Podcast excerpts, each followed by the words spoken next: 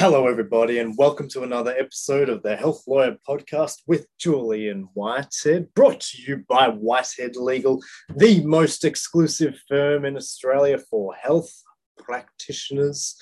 And today, what are we looking at today? Today, we are going to go through a really important topic for both practice owners who have an independent third party landlord or old practice owners who purchase their, the, the building and the land and have sold their practice but have maintained the, the land as an asset and are landlords.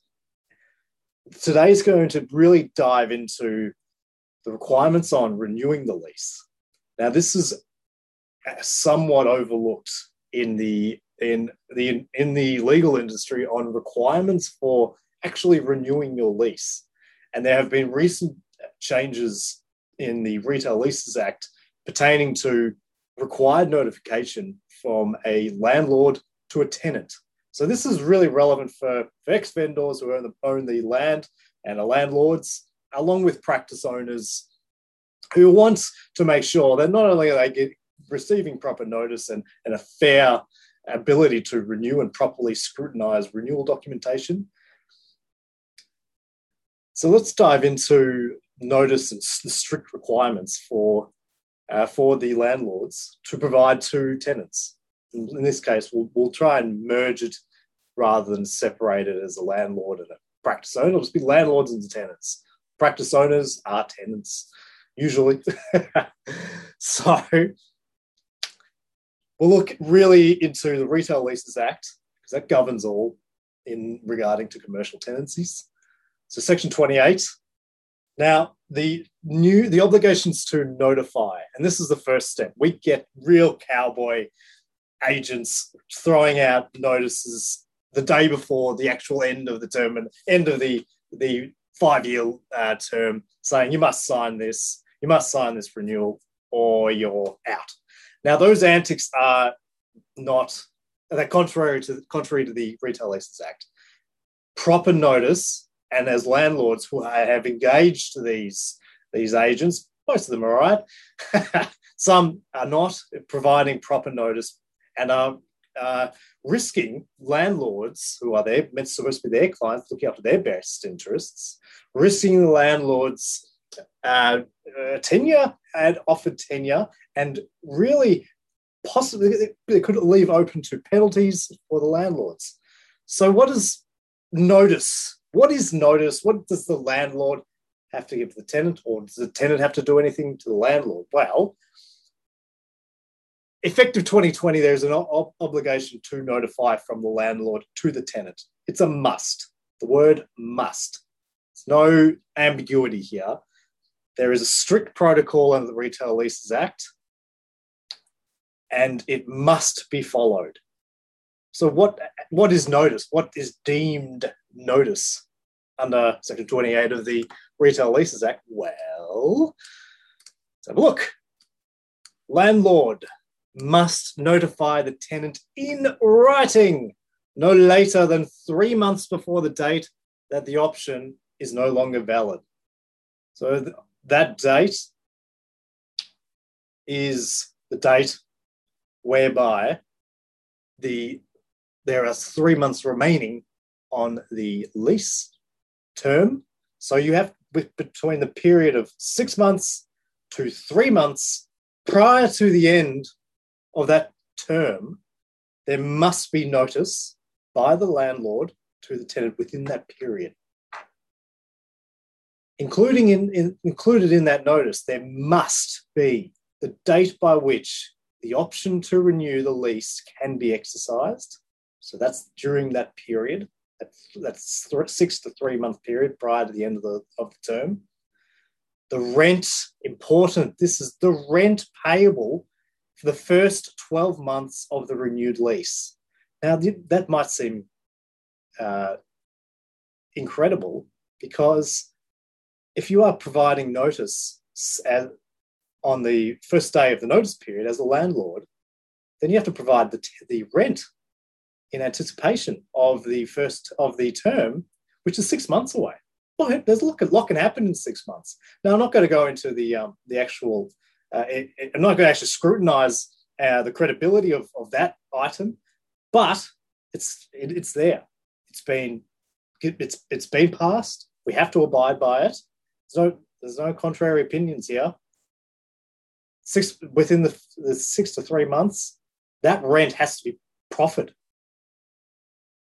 And then that also has to be in writing as part of that notice, not only the rent, but the availability of an early rent review and the availability of a cooling off period. This is all in writing. And any changes to the most recent disclosure statement. So this is particularly on the, I'll just guess back to the start. I'll encapsulate this for all our Australia-wide listeners. This is specific to Victoria, this episode. So any change, the, back to what's required in that notice, any changes to the most recent disclosure statement provided to the tenant, and any changes in relation to rent. So if the, if the landlord doesn't give notice or notify the tenant of all that information, the, the dates of renewal, the rent payable, availability of, of an early review, availability of a cooling off period, and a disclosure statement saying whether or not there's any changes, a signed disclosure statement saying there's any, any changes. Well, notice hasn't been deemed. So, provided that notice is properly given, the date by which that, that notice is given, three months period starts. So if you give it this is another chestnut. You give it the day before the end, the so the six to three month period before the end of the lease. If you give it the day before the end of the three month period, then technically there needs to be another three months plus another three months because it needs to be six months, minimum six months. A few things need to look through here. The notice provisions are uh, they're there is ambiguity, but um, they have to be followed. What I like to see though is landlords note being notified nine, 12 months in advance that they have to follow this process.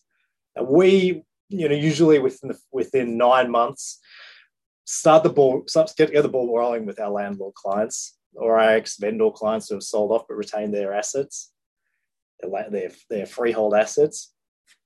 And really it's the rent getting that getting a market appraisal if the if the uh, if the next term has a market review. If it's just an increasing by, by increase by percentage that's pretty easy to put in. But yeah but that we, we need to figure that out with time. If there is a market review take a couple of weeks to get that market review it's getting that ready in advance for day one when the six months starts you can follow the protocol and you won't mess with the commencement dates for the new lease now tell me if there's a demolition clause or yeah, let's say let's say if there's a demolition clause, you're a landlord, you've got a demolition clause in your in your in your lease.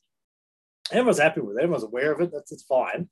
But if you don't follow these proper protocols and you give a flimsy notice by or your agent gives a flimsy notice and you've got a wise tenant who knows that the proper notice needs to be given and that tenant doesn't necessarily want to be uh, uh, notified of, of a demolition. Well, what could happen? What could happen in that scenario if the tenant isn't is doesn't doesn't accept that flimsy notice? They probably don't have to because it doesn't comply with the Retail Leases Act provisions. If the if the agent just pushes out a notice saying you got to you got to review, you got to let us know that you go uh, of your intentions rather than follow Section twenty eight Ted can sit back, sit back and and and wait for proper proper notice. If proper notice doesn't come for a for a year, or there's deemed holding over, well, who's deeming that?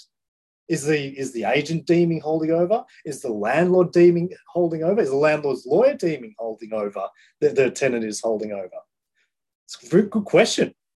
Because if the tenant doesn't doesn't respond to a of notice that's contrary to Section 28 of the Retail Leases Act, then I'd say that the look there should be some some communication. I wouldn't recommend they just don't do anything at all, but I'd say look, this doesn't follow 20, section 28 of the Retail Leases Act. Provide me proper notice, and I'll provide you proper feedback as to whether or not I will be renewing.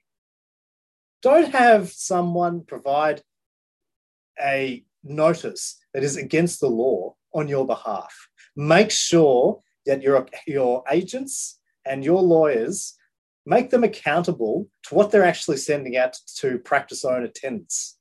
Because we're seeing we're seeing a lot of slapdash uh, notices from agents and from lawyers. I'm surprised by lawyers because this these new these new provisions have the Law Institute has slammed these uh, uh, emails at and and notifications to all lawyers that th- this is what has to happen.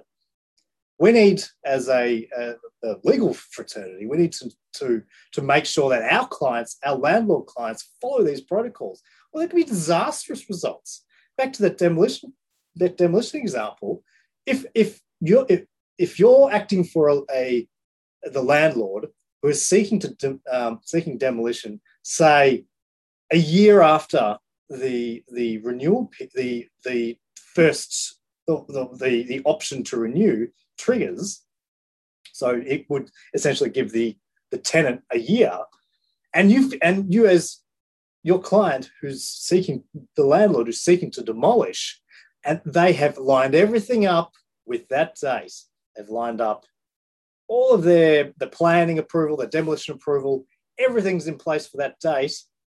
But you've got a wise tenant who's calling on a proper Section 28 notification, and you have an agent who's not giving it properly, and you have a landlord's lawyer who is not necessarily au fait with these revised Retail Leasing Act provisions, those dates technically could be pushed out and impeded on that demolition.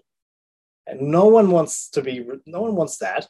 If there's a agreed dem- demolition clause, then landlords can rightfully go ahead with it. And this is just an example. I'm not meant to spare, freak out all the tenants.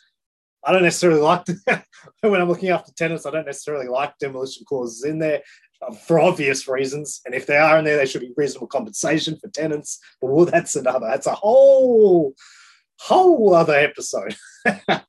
but in this circumstance, it's about timelines and proper notification. What about if you get the notice. You get oh, you're a practice owner tenant. Get a notice the day before your uh, your notice provision ends, and you've got a little implied threat there. You don't really know what to do. You don't you want to necessarily speak to your accountant or your lawyer. You can speak to the small the Victorian Small Business Commission. There's some good information on that on that on their website that can guide you through.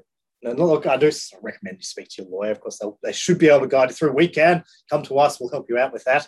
Give you proper, get request proper notice.